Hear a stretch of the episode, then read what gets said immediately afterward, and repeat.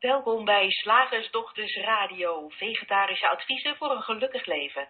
Linda Spaanbroek en Angela Mastwijk geven je een kijkje achter de toonbank van de menselijke ervaring. Hoe werkt het daar nu echt? Wij maken gehakt van ingewikkelde concepten en fileren met liefde ook jouw leven. Dat alles onder het motto geluk. Mag het een onsje meer zijn?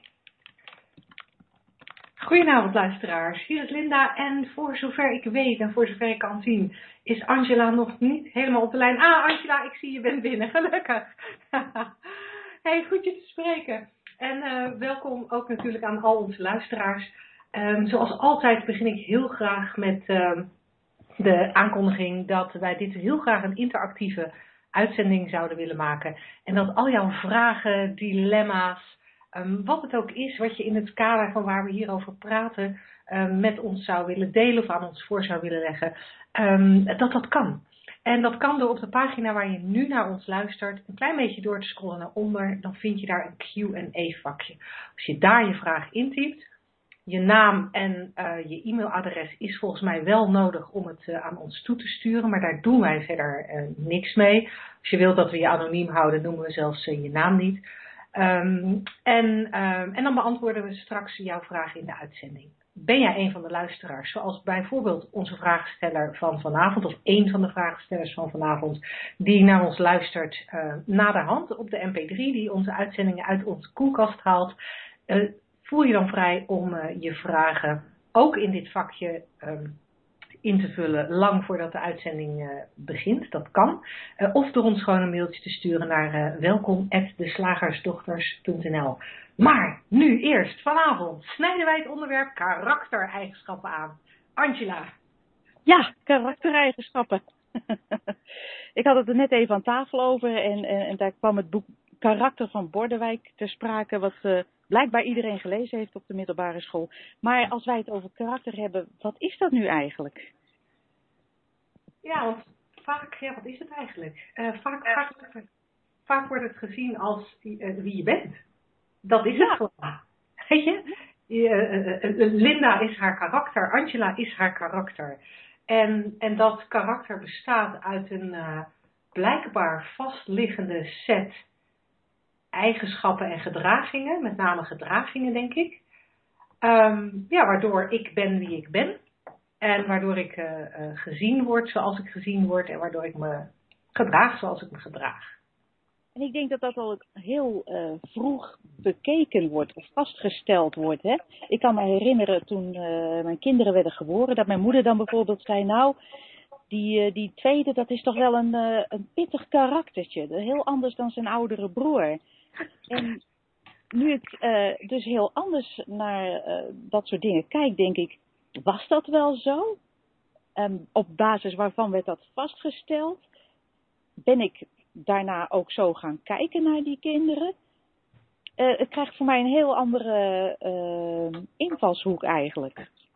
Ja, en wat ik er interessant aan vind, dat als je als je ervan uitgaat dat je karakter vaststaand is en dat het de, je hele leven blijft zoals het, uh, zoals het is uh, op enig moment, dat er dan zo ontzettend weinig ruimte is voor groei en verandering.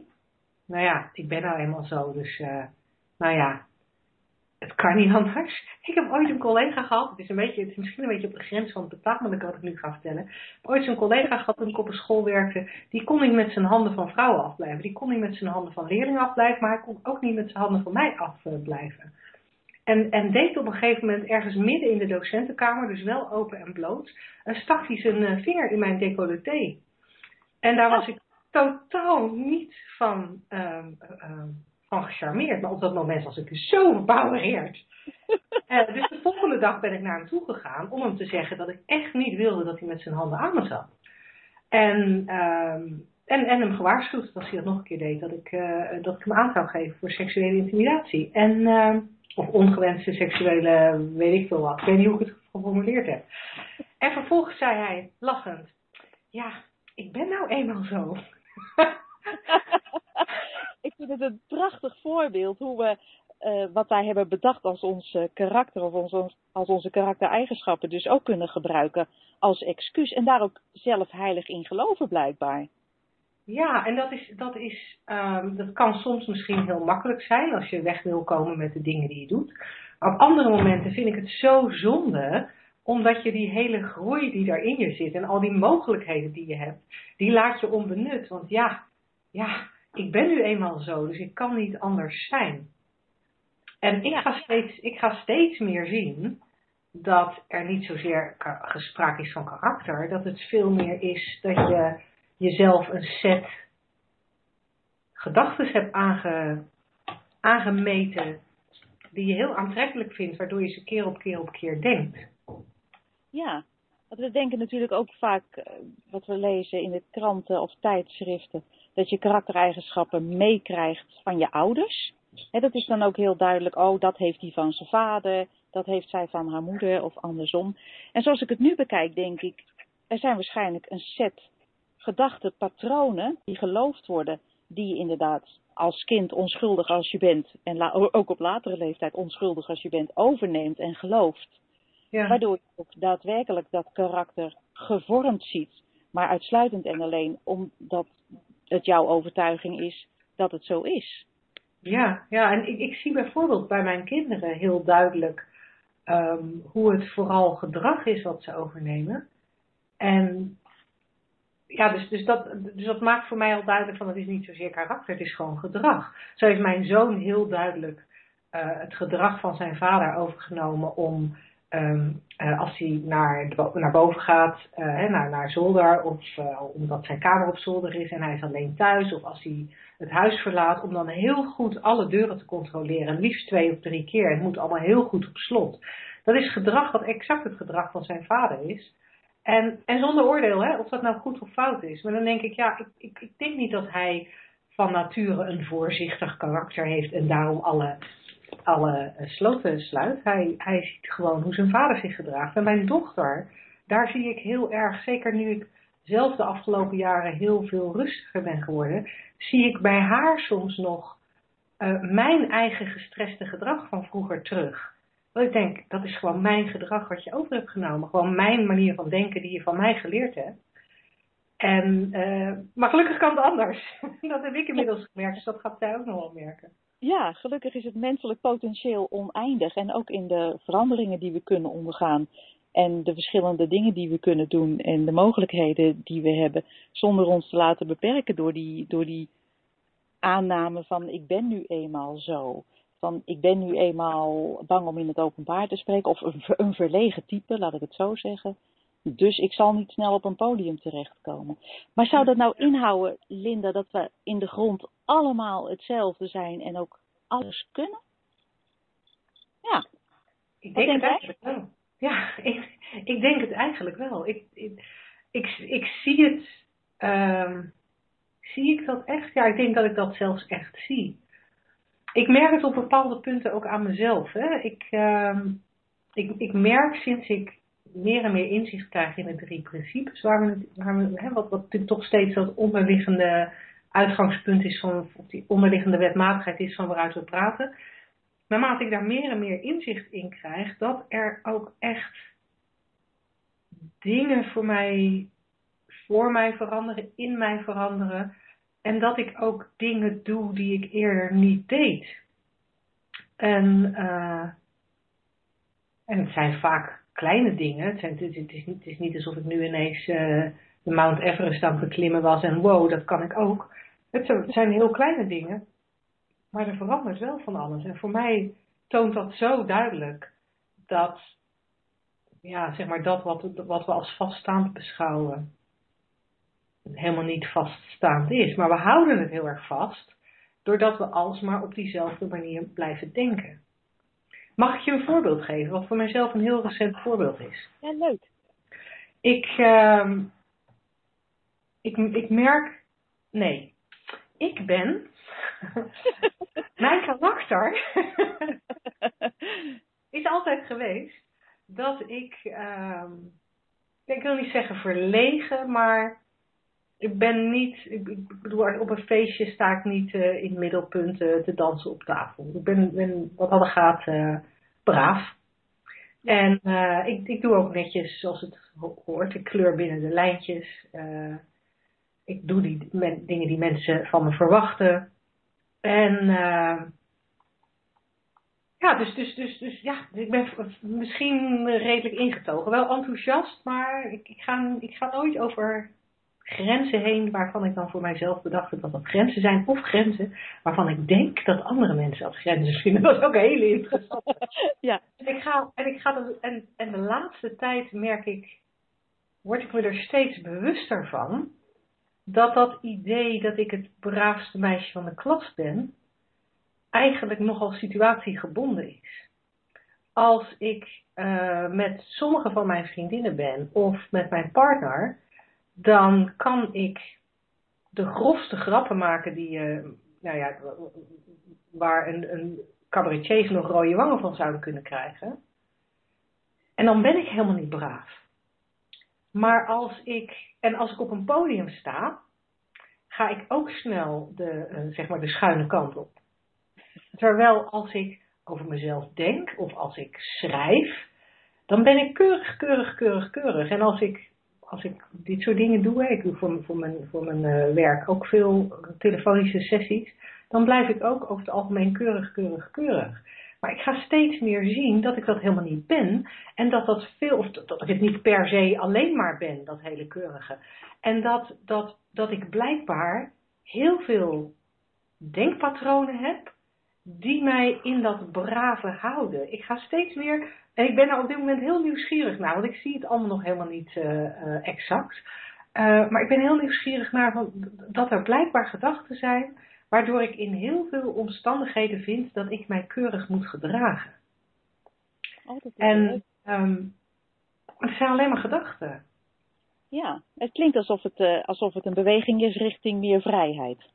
Het is absoluut, het voelt heel erg als een beweging richting meer vrijheid. En uh, ik ben heel benieuwd wat er uitkomt. Wat er uitkomt. Wat een veldbekkerij ik hier nog tijdens de radioshow tentoon ga spreiden.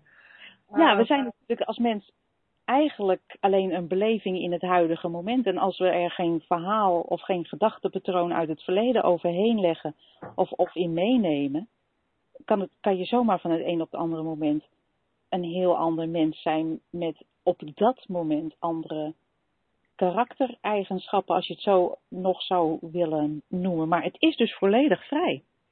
Het is volledig vrij, ja. ja. En, en, en nogmaals, eigenlijk zouden we karaktereigenschappen uit het woordenboek moeten schrappen. Dat lijkt me een goede. Want het, het, het is, uh, dat had bijna een formaal concept kunnen zijn. Ja. Um, en het betekent wat mij betreft ook dat, en om nog maar een keer te bevestigen, wat jij net zei, dat je karakter kan veranderen. Dat als je anders gaat denken, uh, dat wat we nu karakter noemen, uh, die gedragingen en die denkpatronen vanzelf veranderen. En dat geeft, jij zei net al vrijheid in mijn geval, en um, het geeft vrijheid, maar het geeft ook een enorme potentie om, om alles te, te worden wat je nu misschien nog niet bent. En ook dat zei je natuurlijk eerder. Maar ik zit bijvoorbeeld ook heel specifiek te denken aan uh, mensen die een verslaving hebben. Of mensen die een psychiatrische stoornis hebben. Wat ja. wij horen vanuit ons, van, van onze uh, drie principles uh, collega's in, in de Verenigde Staten. Um, zijn ook psychiatrische aandoeningen en verslavingen. is dat niks anders dan ja, geloven in gedachten die, die, uh, die je geen goed doen. En dat zelfs daar, waar, waar er natuurlijk vaak gezegd wordt, ja, hij heeft nou eenmaal een verslavend karakter, ja. dat er geen sprake is van een verslavend karakter, maar denken wat kan veranderen. En zodra dat denken verandert, verandert die hele mens. Ja, dat is grappig. Ik ben een, uh, een keer geïnterviewd voor een blad voor ex-verslaafden. En die deden een uh, special over eetstoornissen. En die vroegen mij dus naar mijn uh, mening over verslavingen. Wat een eetstoornis uiteindelijk ook is. Verslaafd aan hongeren, verslaafd aan overgeven of verslaafd aan veel eten. Daar ging dus uh, die editie ook over. En ik gaf deze visie. Maar ik werd daar een soort in verketterd als nou, deze mevrouw ontkent dus dat het hele verslavingsprobleem ontstaat of bestaat en dat dat met hand en tand bestreden moet worden. Zo makkelijk kan het niet zijn. En dat vond ik een hele interessante reactie eigenlijk. Want stel nu dat wat wij zeggen, de richting waar wij op wijzen, als dat meer gezien zou worden, dan zou er ook een heleboel industrieën wegvallen, weg kunnen vallen. Ja. Als al de concepten die we bedacht hebben over onszelf, of het nu een karaktereigenschap als verlegenheid is, of een neiging tot verslaving, of heel modern een narcistisch, narcistische trekjes, geloof ik. Is, uh, oh, is dat de, de, nieuwste, is dat het nieuwste? Oh, dat, misschien zit, ik weet het niet, dat zie ik ook wel regelmatig voorbij komen. Uh, als dat nu allemaal slechts een tijdelijke gecreëerde werkelijkheid is door de gedachten die we geloven. Wat zou er dan veel industrieën wegvallen en veel, nog veel meer concepten? Het lijkt mij wel een, uh, een interessant stuk vrijheid. Ja, en er zou, er zou heel veel leed wegvallen. Nou, dat ook. Want ja, als je veroordeeld bent tot je karakter, en als je daar net, net even niet zo blij mee bent, omdat dat bijvoorbeeld dat tussen aanhalingstekens verslavende karakter is, of, of iets anders uh, uh, heel erg verlegen, waardoor je heel erg tegengehouden wordt in, uh, in dingen die je wilt doen. Um, ja, dan, dan leid je toch op een bepaalde manier, kan ik me voorstellen. En, en, en dat is helemaal niet nodig. Ja. Ja, de, de, de, maar er zou veel wegvallen, want dan hoeven we ook geen hele ingewikkelde assertiviteitstraining meer te doen. Inderdaad. We hoeven minder in eindeloze behandelingen tegen verslavingen. We hoeven geen lachtherapie meer te doen. We hoeven helemaal niet te lachen. Retraites omdat ons hoofd te druk is, als overthinkers. maar goed, daarvoor in de plaats zouden er dan natuurlijk wel mensen komen die een beetje in deze richting moesten blijven wijzen om, uh, om mensen dit te laten zien. Dus we creëren dan misschien ook wel weer een, uh, een nieuwe... Uh, een, een, nieuwe industrie. Behalve als je natuurlijk dit, want dat is, dat is ook wel eens geopperd, dat je dit zou delen met jonge kinderen. He, zoals, zoals, jouw, uh, zoals jouw boek. Laten we op dit punt even flink reclame maken voor jouw boek, Angela. Laten we dat doen. Binnenste buiten jij... mensen. Ja, Binnenste buiten Bente van Angela Mastwijk uh, is een boek voor, uh, voor kinderen. En ik dacht er ineens aan, omdat er met name ook natuurlijk weer in Amerika en Engeland, waar, waar dit gewoon een groter gedachtegoed is, een bekender gedachtegoed is, wordt er veel gesproken over van ja, als we kinderen hier al kennis mee laten maken dan worden ze zoveel vrijer groot. En dan voorkom je eigenlijk zoveel leed en problemen op latere leeftijd. En, uh, en Angela heeft een, een, boek geschreven speciaal voor kinderen. Superleuk boek. Um, dus als je, jonge, als je jonge kinderen hebt, is het uh, echt een aanrader. Uh, waar kunnen mensen het krijgen, Angela? Dat is verkrijgbaar bij amazon.com, amazon.co.uk of simpelweg bij lulu.com, L-U-L-U.com. Oké, okay, hartstikke goed. Ja, Dan uh, lijkt me dit een hele mooie afsluiting van ons uh, thema karaktereigenschappen. Ja. Slagersdochters, wat zit er in de leverworst? Oftewel, tijd voor wat wetenschap.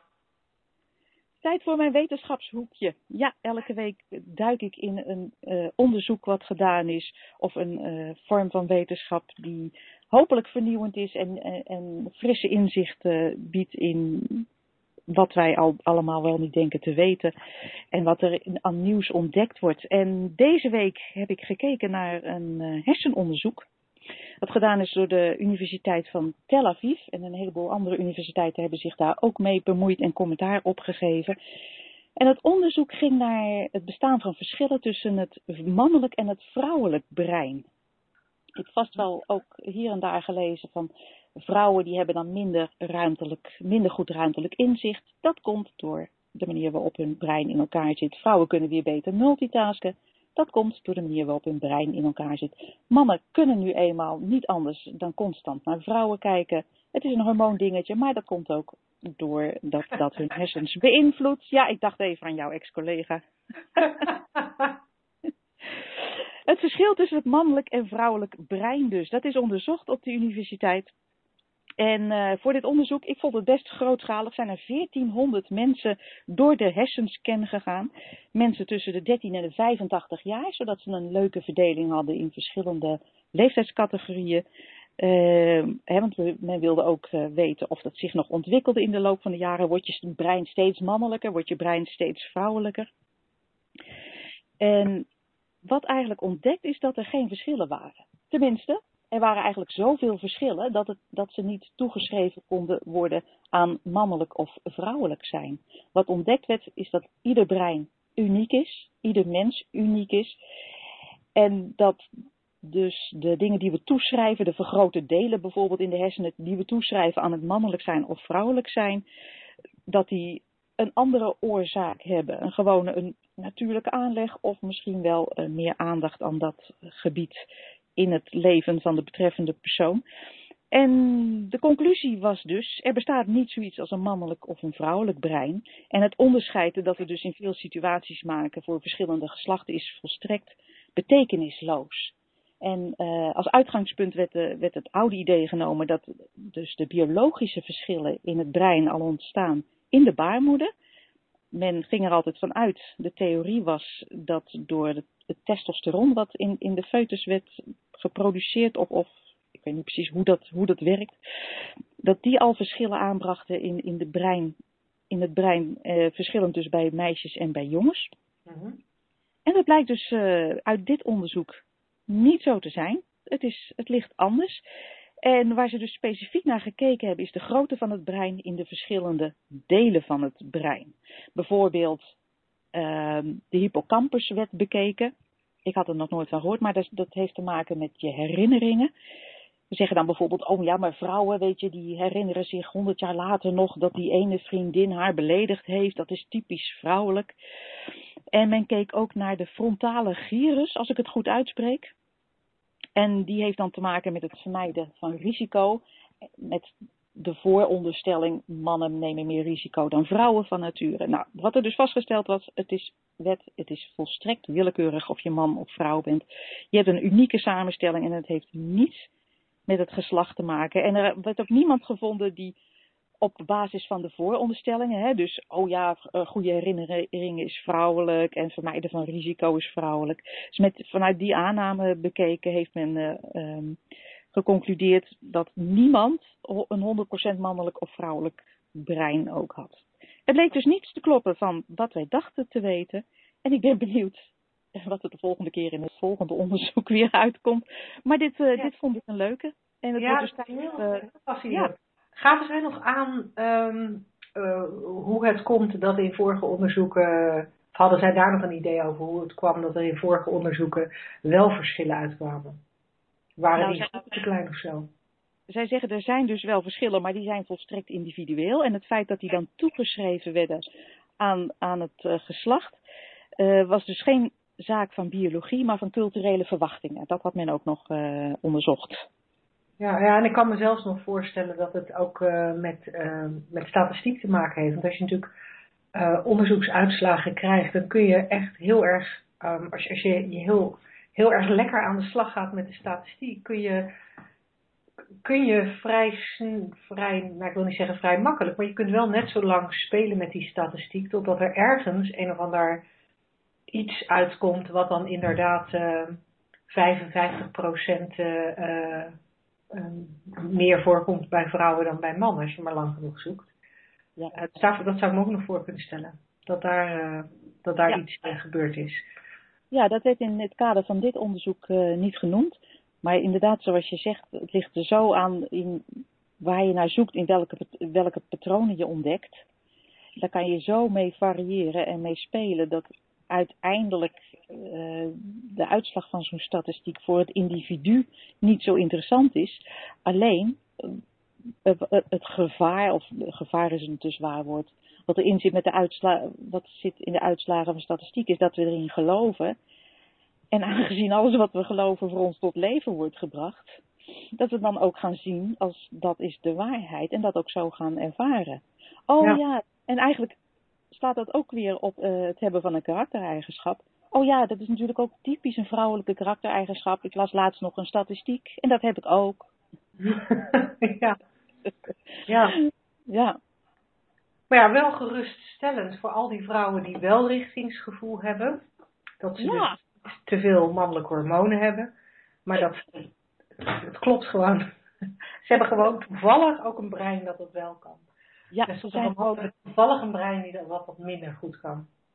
ze zijn gewoon een uniek individu eh, in elk moment. En dat is natuurlijk ook fijn om te weten in dat kader, inderdaad. Ja, Ja, en, wat ook- sorry. aan, ja, ik, persoonlijk denk ik, en volgens mij blijkt dat ook wel uit onderzoeken voor, voor wat het waard is, dat, dat breinen, hersens ook zo enorm flexibel zijn. Dat ook daar allerlei eh, variaties zitten, zitten in, in, in een meetmoment bijvoorbeeld. Nou ja, ik weet, ik weet in ieder geval van hersenen dat, ehm, dat die zich heel erg kunnen vernieuwen. Hè, het is bekend Ja. van mensen die, ehm, die waar, waar nee, dat, dat heb jij eh, in een van onze eerste uitzendingen het ook over gehad. Dat als een deel van je hersenen beschadigd is, dat een ander deel het overneemt. Ehm, en ik weet ook dat, dat, er, dat hersenen vrij gemakkelijk nieuwe neurale paden aanmaken. Ja. Dat is trouwens, vind ik ook wel interessant, want volgens mij hebben we het daar nog niet over gehad. Ik heb ook geen idee of daar iets over te vinden zou zijn. Oh, Maar zou, zouden onze gedachten, zeg maar het feit dat we vasthouden aan dezelfde gedachten, zou dat te koppelen zijn aan, aan die neurale paden die we dan aangemaakt hebben? Dat het gewoon makkelijker loopt over dat paadje wat, je, wat we al die tijd al gedacht hebben. En dat als we een nieuwe gedachte willen hebben, dat moet, moeten we er een nieuw neuraal paadje voor aanmaken. En dat is net even lastiger. Ja, Maar dus- daar heb ik hele boeken over gelezen, Linda. Dus het is een leuk onderwerp om ook een keer eh, te bespreken in de Slagersdochters. Oh, cool. Ja, dat dat inderdaad eh, de Biology of Belief bijvoorbeeld en ook boeken van Dr. Joe Dispenza gaan daar helemaal eh, over. En ehm, ik heb daar ook een keer een stukje over geschreven.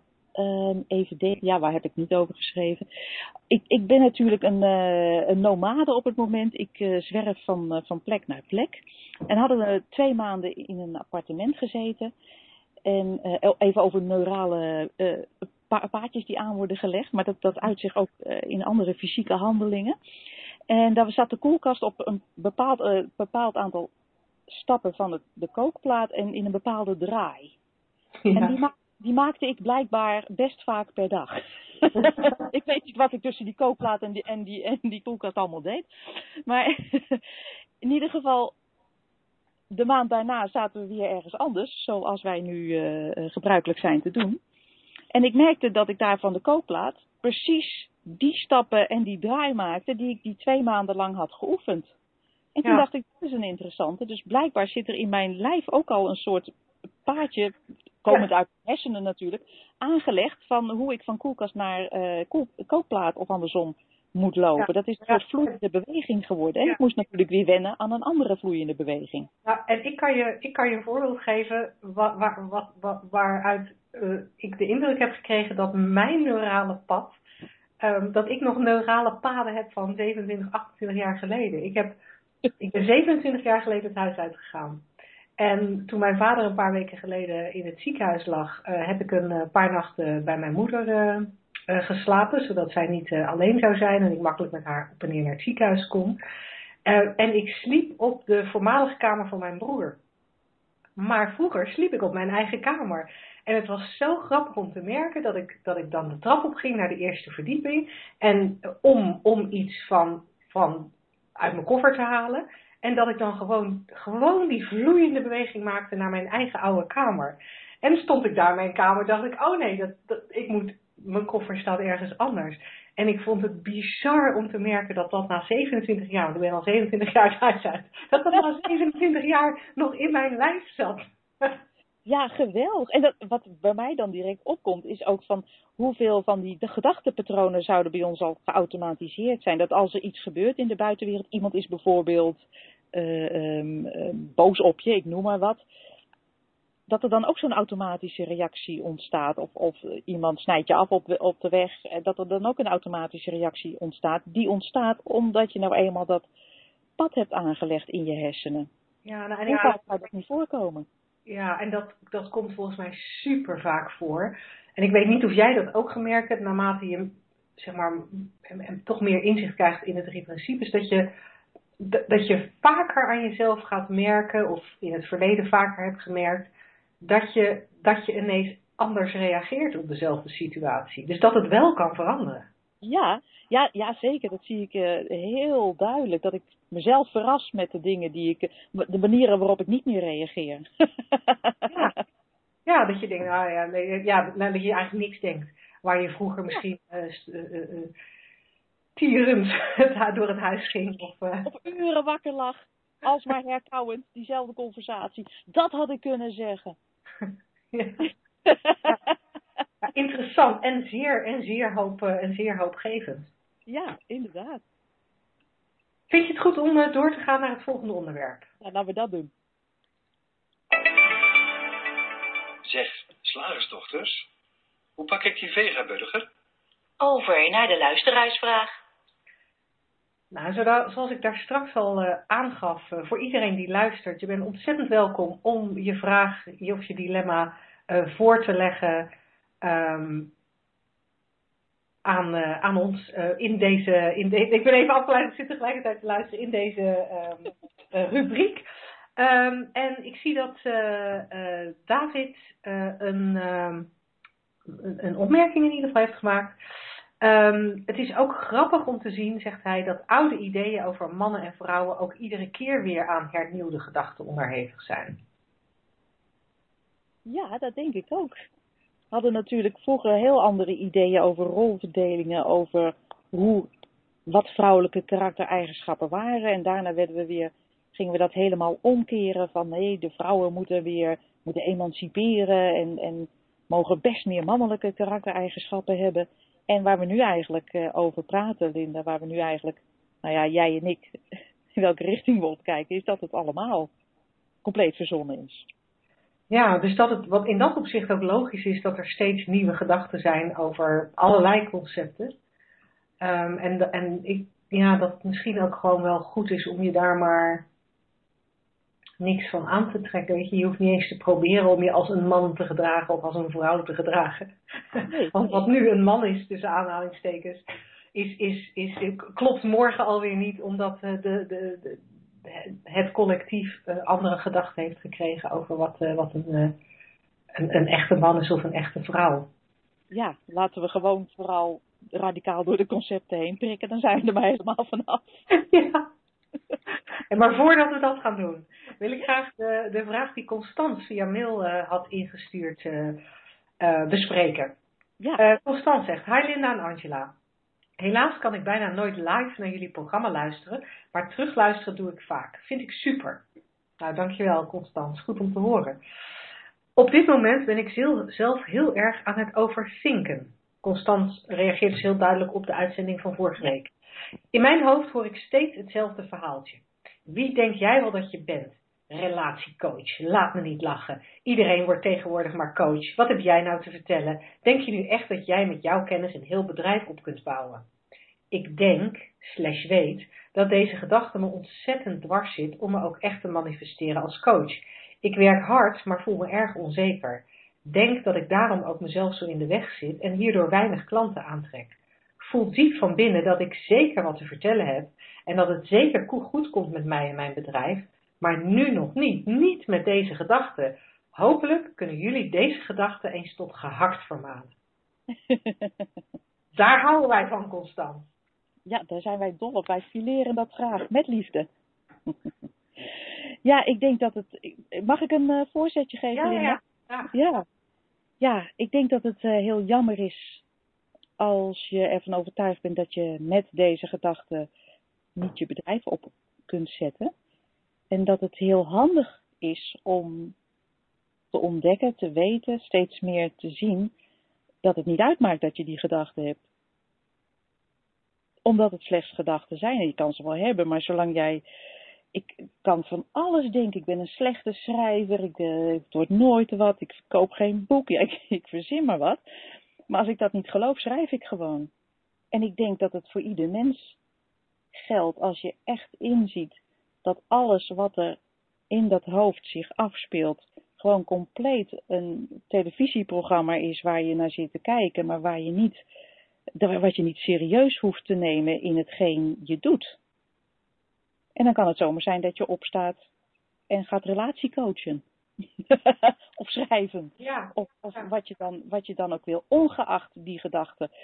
Want het feit dat ze je belemmeren, um, dan, dan, dan vermoed ik dat, dat je denkt dat er iets van waar is misschien. En dat hoeft natuurlijk niet. Want geen enkele gedachte heeft meer waarheid dan, dan jij eraan geeft, uiteindelijk. Ja, Hoe geen- zie jij het? Ja, ge- ge- geen, geen enkele gedachte is waar. En in theorie kun je kiezen welke gedachte je gelooft en welke je niet gelooft. Ik zeg erbij in theorie, omdat vaak dat, hè, dat ons bewustzijn van sommige gedachten nou eenmaal zo'n veel interessantere film maken dan andere, dat, eh, dat het moeilijk te zien is. Eh, dat, dat, je, dat je bij de ene gedachte makkelijker kunt zien dat die misschien niet waar is dan bij sommige andere gedachten. Ehm, maar het lijkt haast wel alsof, ehm, alsof dit voor jou constant een, een nogal interessante gedachte is. Een gedachte die, die je blijkbaar leuker vindt, waardoor je hem ook meer aandacht geeft dan veel andere gedachten. Ehm, je zou ook allerlei gedachten kunnen hebben over alle mensen die door jou geholpen kunnen worden. En, en daar heel veel mee bezig zijn als dat, eh, als dat voor jou een intrigerende gedachte is. Maar er is blijkbaar iets aan deze gedachte waardoor die, eh, ja, waardoor die meer favoriet voor je is. Ik heb zelf een, eh, een eh, heel tijdje als favoriete gedachte gehad. Oeh, er maakt iemand heel raar geluid in mijn huis. Ik hoop niet eh, dat jullie dat ook horen. Ik heb zelf een heel tijdje als, als favoriete gedachte gehad. ehm, als er maar geld genoeg is. Dat heb ik misschien wel eens eerder genoemd in, in, eerdere, in eerdere uitzendingen. En dat is in mijn geval, is dat echt alleen maar een gedachte. Omdat ik met mijn bedrijf uitstekend, meer dan uitstekend in mijn onderhoud kan voorzien.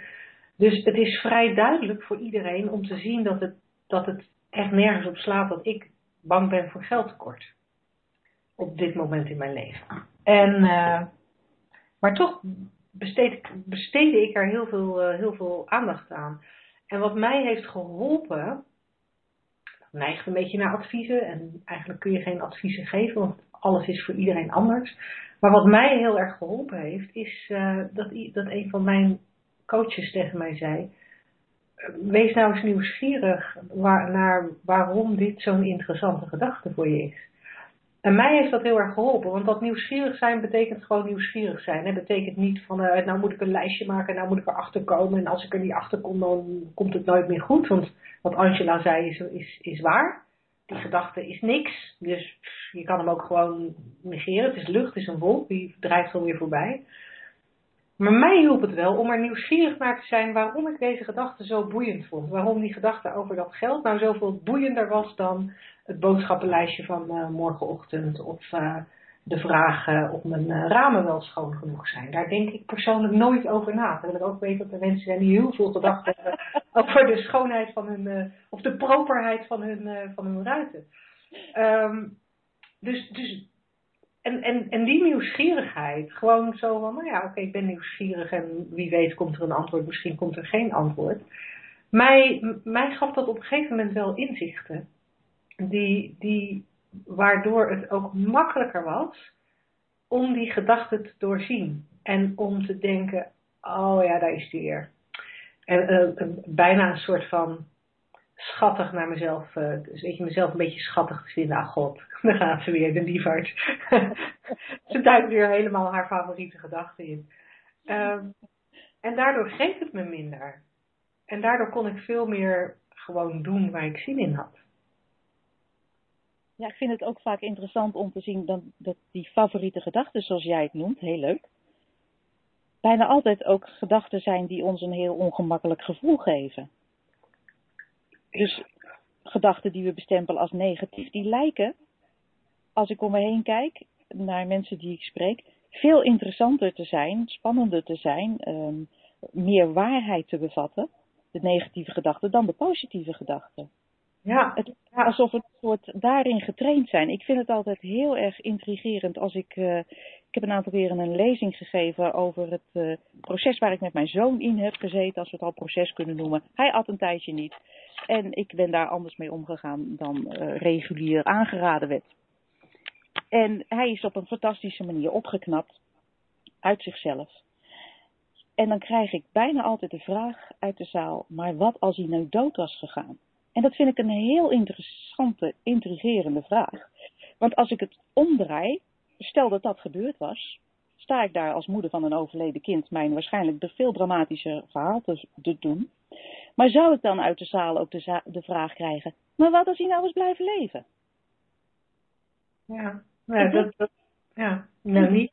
En, en voor mij is dat altijd een indicatie hoe we blijkbaar als westerse mensen, want dat is het enige waar ik over kan praten, een soort getraind zijn om die negatieve gedachten, om daar bang voor te zijn, omdat we die zo voelen.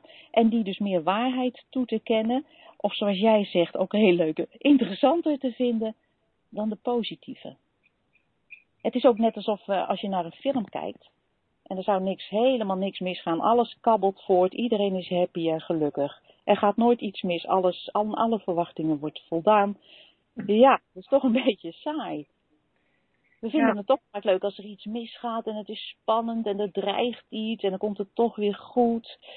Ja, alsof het een soort ingebouwde, nou niet ingebouwd, maar aangeleerd systeem is om, om daar veel aandacht aan te besteden. Om dat interessant te vinden. Ja, want anders is het leven misschien ook wel een beetje saai. En waar, waar moet je het dan over hebben met je vrienden en je vriendinnen? En Constans, hoe gaat het met je? Nou, hartstikke goed. En met je bedrijf? Ja, hartstikke goed. En met je zelfvertrouwen? Ja, hartstikke goed.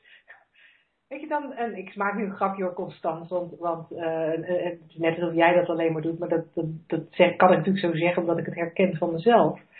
Ik heb ook een tijdje gehad toen ik, uh, um, toen ik inderdaad rustiger werd en minder stress had en minder gedachten had over dingen, dat ik ook niet zo goed wist waar ik over moest praten. Weet je, de mensen om mij heen waren toch een beetje geconditioneerd op, op, uh, ja, op luisteren naar, naar wat er misging en wat er nog zou kunnen verbeteren. Het was niet zo dat ik altijd over problemen sprak, maar ik wilde wel altijd graag verbeteren. Ja, en, uh, of steun. Ja, het is, dat is heel interessant vinden. Want laatst sprak ik een vriend die geopereerd is en die had besloten om alleen maar te melden dat het oké ging. Want hij zag er verder geen been in om een dramaverhaal op te hangen of uh, te melden wat er nog niet uh, geheeld was of nog niet, weet ik veel, nog niet helemaal pijnloos.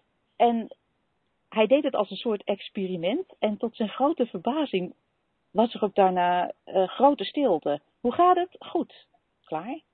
Ja, Terwijl ja. hij e-, eerder had ervaren als hij zegt, nou ja, ik heb nog wel een beetje pijn hier, of dat is nog niet helemaal in orde. Dat er dan een lawine aan goede adviezen kwam, aan steun, aan, uh, ik, ja, ik weet niet wat. Alsof we dat een soort toch interessanter vinden, inderdaad. Ik vind dat interessanter voor jou, vind ik heel leuk.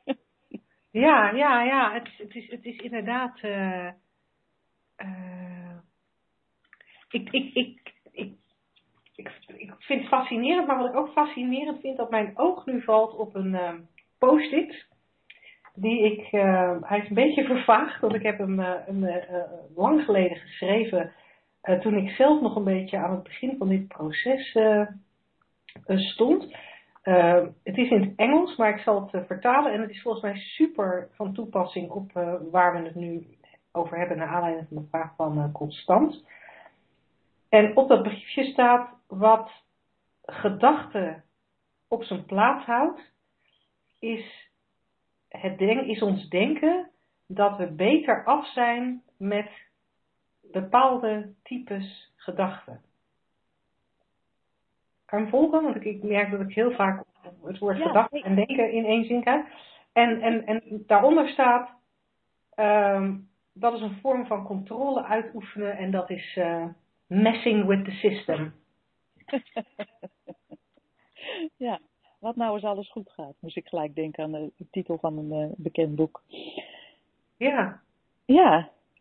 Ja, zou ons leven echt niet meer interessant zijn als, als we ons nooit meer zorgen maakten over de dag van morgen. Nooit meer zorgen maakten over ons inkomen, over hoe we overkwamen, over of we wel impact genoeg hadden, of we um, wel iets nuttigs deden met ons leven. Hoe zou het zijn? ja, ja. Ja, hoe zou het zijn? En waarschijnlijk maakt het niet uit het feit dat we, dat, dat we denken. En, en zoals Constans nu, naar aanleiding van haar vraag, hè, Constans het gevoel heeft dat ze beter af zou zijn als ze zou denken dat ze een hele geweldige relatiecoach is. Nou ja, is maar even de vraag. Want misschien wordt ze ja. dan wel zo arrogant dat ze mensen afstoot. zou kunnen. Nee, weten we niet. Nee, het zou kunnen. Maar het komt allemaal neer op het feit dat uh, het maar een gedachte is die je niet serieus hoeft te nemen. Nee, nee. Ik, ik, mezelf, tegen mezelf zeg ik wel eens als dat soort gedachten voorbij komen en dat voelt niet lekker. Uh, zeg ik wel, dacht, dan bedenk ik wel eens wat als ik nou niet zou kunnen denken. En dan kom ik altijd tot de ontdekking dat er dan nooit iets aan de hand is. Dat er dan eigenlijk in het leven niets anders overblijft dan zitten, leren staan of je bewegen. Ja. De rest verzinnen we erbij. Ja, ja en ik, ik vind dat ook zo mooi. We, we hebben nu sinds een paar maanden een hondje. En aan zo'n hondje kan je dat ook zo duidelijk zien. Daar Ja. is nooit iets aan de hand. Nee, Nooit. Altijd blij. En als hij even niet blij is, nou ja, dan is, is het vijf minuten later weer over. Er wordt gewoon weinig gedacht, er is weinig aan de hand. Dus dat is eh, interessant. hey, ik zeg over naar het volgende, kom, eh, het volgende onderdeel. Ben je het met me eens? jazeker. Ik hoop eh, constant dat je hiermee verder komt. Zo niet, dan eh, horen we dat heel graag van je. En gaan we volgende week op door.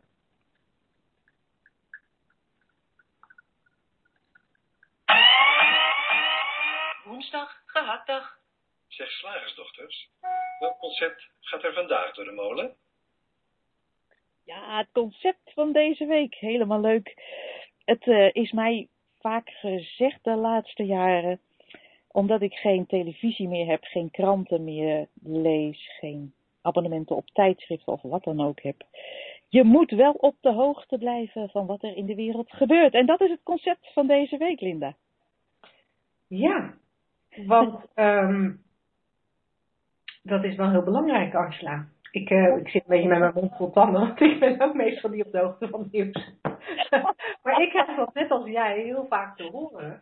Ja, En, en ik heb ook gemerkt dat ehm, er zit ook een beetje een taboe op dit eh, concept. Als je namelijk toegeeft dat je niet op de hoogte bent van het nieuws, dat is ook niet goed. Dan word je ingedeeld in een categorie mensen waar, eh, waar je blijkbaar liever niet bij wil horen. Ik kan me nog herinneren in de tijd dat ik bij de ING werkte, dat mijn, eh, mijn toenmalige baas op een gegeven moment in een gesprek tegen me zei over andere mensen. Ja, weet je, dat zijn mensen die, eh, die niet zoals jij en ik eh, de krant lezen. En ik heb op dat moment met het oog op mijn carrière mijn mond gehouden. Want ook toen las ik het nieuws, eh, las ik, las ik de krant al niet. Ehm, maar het maakte mij wel duidelijk dat er, dat er ook wel een soort taboe op zit. Je hoort wel op de hoogte te zijn van het nieuws. En, ehm, en als ik dan vraag, en waarom dan? Dan krijg ik terug, nou ja, omdat het wel te belangrijk is om te weten wat er in de wereld omgaat. Ja, maar waarom dan? Nou ja, je kan toch niet onder een steen leven? Ehm, hoezo niet? Heb jij het antwoord al gevonden waarom je niet onder een steen kan leven? ik zou het echt niet weten. Nee, ja, ik kan natuurlijk wel verzinnen welke gedachten daarachter zitten, maar het, het wordt inderdaad als, vaak als een soort dom beschouwd om niet op de hoogte te zijn van eh, wie eh, de laatste minister van Volksgezondheid is of eh, wat er zich in Parijs heeft afgespeeld of dergelijke dingen. En ik moet zeggen, ook al heb ik geen kranten en geen tv, dat ik toch nog heel veel ongewild of niet meekrijg van wat er zich afspeelt. Maar dat staat hier even buiten. Ik heb zelf in een omgeving gewerkt waarin het heel belangrijk was dat ik alle minuut op de hoogte was van alles wat er in de wereld zich afspeelde. Want ik was destijds valutahandelaar en alles kon invloed hebben op verschillende eh, koersen. Eh, als de, de president van de centrale bank in Amerika zich verslikte in zijn aardappel, dan moest ik dat la minuut weten, omdat ik mijn positie in dollars, dan eh, dat ik daar iets mee moest doen. Eh, als, als, als men in, in, in Duitsland iets meer huizen verkocht, dan moest ik dat la minuut weten, omdat dat invloed zou kunnen hebben op een bepaald rentepercentage waar ik dan mee te maken had. En ik wist dus eh, heel veel, zat ook de hele dag met, met eh, minimaal acht schermen om mij heen, waarin voortdurend dit soort dingen gemeld werden over bedrijven, overheden en de hele wereld, oorlogen. En als ik kijk naar het verschil tussen toen en nu, voel ik mij toch niet minder intelligent dan destijds, moet ik zeggen. Het is wel een stuk rustiger geworden in mijn hoofd. Want wat heb je aan al die informatie inderdaad? Ik heb nog niet kunnen ontdekken. Het was destijds handig voor wat ik deed. Al, al werd de meeste handel toch echt op vingerspitsengevoel gedaan en, en niet mm, op basis van harde feiten, moet ik zeggen. Als er al zoiets is als harde feiten.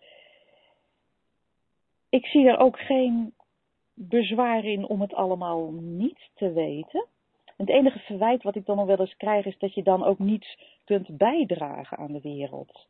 En dat zie ik toch ook anders. Want als ik in mijn omgeving of op welke manier dan ook iets zie waar ik op enige, enige manier aan bij kan dragen, dan sta ik op en doe ik dat. Maar moet ik daarvoor de krant lezen? Moet ik daarvoor alles van de hele wereld weten? Ik weet het niet. Ik heb zelfs geschreven voor de krant. En ook daar zag ik dat ook de heel erg de focus lag op wat er allemaal mis was of ging in de wereld. En dat er op die manier ook een heel vertekend beeld wordt gepresenteerd. Maar dat is eigenlijk meer um, niet de reden, dat is niet de reden waarom ik dat niet meer wil lezen. Maar het heeft mij wel de ogen geopend dat wat er gepresenteerd wordt maar een, een fractie is van een hele grotere realiteit waarin zich ook nog allerlei andere dingen afspelen. Ja, wat, wat, wat ik een, een bezwaar vind van te goed op de hoogte zijn van het nieuws, is dat het um, in mijn ogen ook wel aanspoort tot, uh, uh, tot heel veel denken over negatieve dingen die er aan de hand zijn. Ja. Um, en, en hoe, hoe erg het ook is, uh, wat er op sommige plekken in de wereld gebeurt, um, ja, word ik daar nou beter van? Ik hoorde gisteren bijvoorbeeld dat, ik, ik, ik, ik, hoor af en toe best wel eens het nieuws. Je kan er, uh, als je een radio in je auto hebt, niet helemaal aan ontkomen.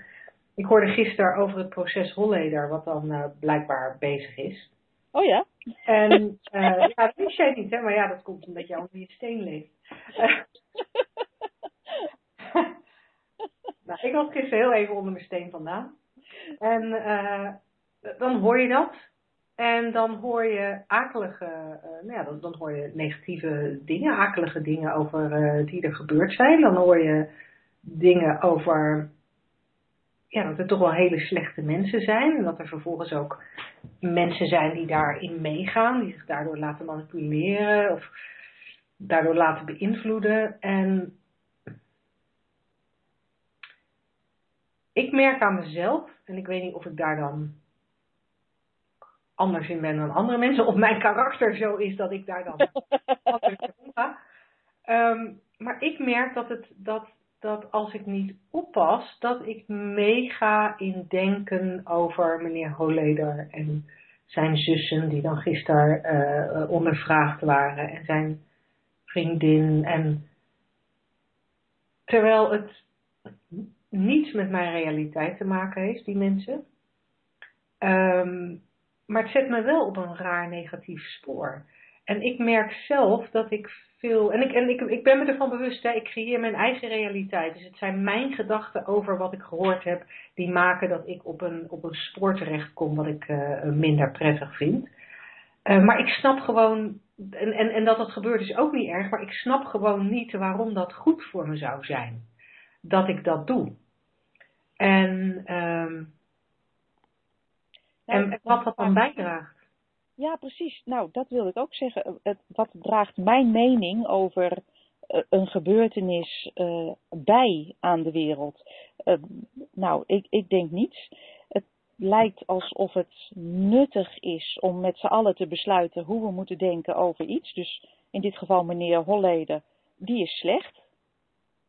Ja, ja dat, lijkt, dat, was heel duidelijk uit, uit ja, deze Het lijkt alsof, uh, alsof er dan een collectief besloten moet worden dat wij daar een gezamenlijke mening over hebben. En dat we daarmee bijdragen. Maar dat, dat zie ik niet zo. Dus wat dat betreft zitten we denk ik op, uh, op onder dezelfde steen, zou ik bijna willen ja. zeggen. Ja. En, en het feit dat ik niet op de hoogte ben van alles wil, wil niet zeggen dat, dat als je buurman in de problemen zit, dat je daar uh, een kopje soep brengt. Ik bedoel, wat is uiteindelijk nuttig zijn in de wereld? Uh, je mening over wat er allemaal gebeurt. Of wat je doet in je omgeving. En dan denk ik, nou ja, dat is ook maar mijn denken, maar ik, mijn favoriete gedachte is dan die laatste. Ja, nou ja, en voor, en voor, mij is het, is het ook wel interessant als ik zo wat we er nu over besproken hebben bekijk. Dat er, voor mij komen er beetje twee elementen boven. De ene is de gedachte, nou ja, het is maar een gedachte dat, dat het ook maar iets oplevert als je op de hoogte bent van het nieuws in zijn algemeenheid. Ja. Uh, maar blijkbaar wel een collectieve gedachte die bij veel mensen leeft. Interessant om te zien dat dat uh, zo collectief is. Maar het andere ook, wat, wat jij aangaf, het andere spoor van dat nieuws is, is eigenlijk gefilterd door de gedachten van andere mensen. En als we weten dat gedachten niet waar zijn, wat, wat hechten we dan, ja, hoe raar is het dan om waarde te hechten aan de gedachten van andere mensen die gefilterd zijn door de gedachten van andere mensen en die wij dan als nieuws gepresenteerd krijgen? En dat was gisteren bij dat hoogleerderproces, uh, wat ik daarvan gehoord heb op de radio, heel duidelijk. Um, daar, was een, daar was een mevrouw die bij het proces aanwezig geweest was. En ongetwijfeld een hele deskundige mevrouw. Uh, maar die had een gesprek met de radio, uh, met, met, met de meneer van de radio. En die meneer van de radio vertelde, die stelde eigenlijk hele sturende vragen van... Goh, nou, het is dus wel echt een slechte man. Ja, antwoordde die mevrouw toen. Ja, dat, daar lijkt het wel op als je hoort wat er allemaal uh, uh, nu boven tafel komt. En ja, dat, dat kan. Maar het zijn ook maar weer hun gedachten over hoe zij de dingen zien. Ja. Misschien een beetje een glijdend vlak, omdat we het uh, en dan, dan over dingen hebben waar we in onze maatschappij collectief wel van vinden dat dat, uh, dat dat slecht is. Maar dat geldt natuurlijk voor een hoop andere dingen ook. Dat geldt ook over, als het gaat over moet hier een windmolenpark komen of niet, mogen we nertsen wel of niet uh, fokken. Uh, moet hier wel of niet een weg aangelegd worden? Daar, daar, ja, daar wordt zoveel van het nieuws gefilterd door de gedachten van andere mensen. De onware gedachten van andere mensen. En daar gaan wij dan onze onware gedachten over, over vormen het is vooral heel veel bezigheidstherapie, heb ik, uh, is eigenlijk een beetje mijn conclusie aan het eind van, deze, van dit gesprek. Ja, en het, het, nieuws is ook, noem ik ook altijd het ouds, want het is al gebeurd. En dan gaan we daar dus een heel uh, pakket gedachten van verschillende individuen overheen storten. Waar wij dan ook weer onze gedachten blijkbaar over moeten hebben. Maar dat is natuurlijk. Van de week werd ik gevraagd om een stuk van een documentaire te vertalen. Wat ik overigens geweigerd heb, want dat inspireerde mij enorm niet. en dat ging over de aanslag op JF, John F. Kennedy. En hoe dat toch heel anders in elkaar zat als dat algemeen werd aangenomen in de laatste, hoe lang is dat geleden? 45 jaar. Wow. En toen dacht ik, het kan me echt niet schelen. Ja, dat klinkt heel onverschillig, maar wat heeft het voor zin om wederom een nieuwe mening te hebben over al, wat er al dan niet gebeurd is en wat de waarheid destijds was? Ja. Ik vind het een uh, hele interessante hoe je ziet ook bij gebeurtenissen dat er eerst komt het gewone nieuws, dan komt daar overheen uh, komen, komen alternatieve nieuwssites die het zogenaamd een andere waarheid presenteren, maar ja, ook gewoon hun invalshoek hebben. En het is eigenlijk wel fascinerend om, om, om dat te zien, maar uiteindelijk is het allemaal gedachten over iets wat al plaats heeft gevonden. Ja, en, en het haalt je, zoals jij ook aangeeft in andere woorden, het haalt je heel erg uit het nu. Terwijl Ja. waar we leven is nu. Op de stoel waar ik nu zit, pratend met jou. Ja. Ehm, en, en, en dat is niet ergens 45 jaar geleden eh, in Amerika. Op een, en, maar het haalt je zo weg uit het nu, terwijl steeds weer, voor mij in ieder geval steeds weer helderder wordt, dat hoe meer ik in het nu kan zijn, hoe meer ik aanwezig ben voor de mensen om me heen, maar ook hoe fijner ik mezelf voel en hoeveel minder stress ik heb en hoe geïnspireerder ik ben en creatiever en ja, zeg maar al die dingen waarvan we dan toch met z'n allen bedenken dat die fijner zijn dan, dan een negatieve waar we het straks over hadden. En dan is het fascinerend om te zien dat we in dezelfde radio-uitzending tegen elkaar zeggen: Goh, ja, mensen zijn wel uh, meer uh, uh, gefocust op negatief en dat vinden we blijkbaar interessanter. Um, ja, en, en, en hoe, ja, hoe dat dan eigenlijk ook weer bevestigd wordt door het formaal concept dat je op de hoogte zou moeten zijn van het nieuws. Ja, wat toch meestal niet de meest leuke dingen in de wereld zijn. Nee, nee, precies. En, en, en, en toch ook weer van, we, we, willen juist, we willen juist ons fijn voelen, maar we doen allemaal dingen. We willen juist, dat, daar wilde ik eigenlijk net naartoe, we willen eigenlijk allemaal die positieve gedachten, maar we doen vervolgens van alles, leggen onszelf allerlei regels op, zoals je moet wel op de hoogte zijn van het nieuws, die ons allemaal uit het nu halen en die ons daardoor ook allemaal weghalen bij, ja, bij juist dat, dat, dat fijne gevoel wat, uh, wat we allemaal willen hebben. Ja, dat is een hele mooie contradictie. Dankjewel dat je ons daar even op wijst. Heel, heel grappig. hey, daarmee zijn we denk ik aan het einde van onze uitzending. Uh, er is uh, last minute nog een vraag binnengekomen, maar die, uh, beste luisteraars, bewaren we voor volgende week. Uh, dan aan de orde. Uh, mochten er nog andere vragen bij je opgekomen zijn, stuur ze ons vooral naar welkom.slagersdochters.nl. En dan zou ik zeggen, dankjewel voor het luisteren. Tot volgende keer. Tot dan. The moderator has left the conference.